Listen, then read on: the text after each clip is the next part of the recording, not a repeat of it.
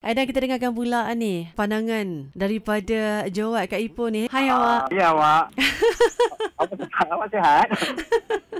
Hai DJ sihat Alhamdulillah. Apa cerita ni? Okey, saya nak bagi pandangan kepada perempuan-perempuan yang kongkong dengan suami orang. Berkawan. Mozilla. Pada saya lah kan, hmm. kalau dia dah tahu suami orang, untuk meneruskan percintaan dia tu kan, perlulah buat benda-benda yang bagus lah kan. Daripada buat benda-benda yang tak elok, mintalah restu dekat yang pertama. Jadi kalau benda tu pun ada halangan, bagi saya tak tahulah macam mana nak cakap kan. Sebab benda ni bergantung kepada niat seseorang kan. Jadi sekarang ni artinya dalam perkara ni, dia berkaitan dengan hati. Jadi bila dah berkaitan dengan hati, kena pandailah kontrol ketiga-tiga hati tersebut. Yang lelaki kena main peranan lah apa-apa pun, keputusan dia tetap di tangan lelaki. Jadi dia perlu buat sesuatu yang terbaik lah untuk kebaikan semua. Dia kadang-kadang kesungguhan lelaki tu pun kena tengok juga kan? Betul tak? Ha, yalah kesungguhan lelaki tu kena tengok juga maknanya niat lelaki tu perlu betul lah ke arah kebaikan lah. Dia sebab kadang-kadang dia nak tapi dia takut dengan bini dia pun ada juga kan? Ha, kebanyakan dia macam tu lah.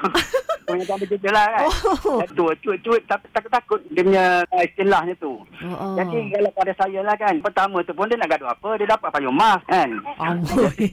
tapi tak semua perempuan gitu bang. Tak semua perempuan gitu sanggup sanggup dimadukan. Eh, Dia nak totally untuk dia seorang lah. Tapi dalam perkara ni, bila dah berkaitan dengan hati, payah oh, kita nak... Benda ni, hati ni bukan main-main. Payah nak cakap sebenarnya. Tapi itulah saya cakap berpandukan pada nawai itu. Ketiga-tiga pihak perlu membuat satu keputusan demi kebaikan bersama lah. Walaupun pahit, akan manis akhirnya. Kata Oh UK. boy. Lee kena putarkan lagu UK saya lepas ni bang. Ha, cadangannya macam itulah ni ada yang nawai itu.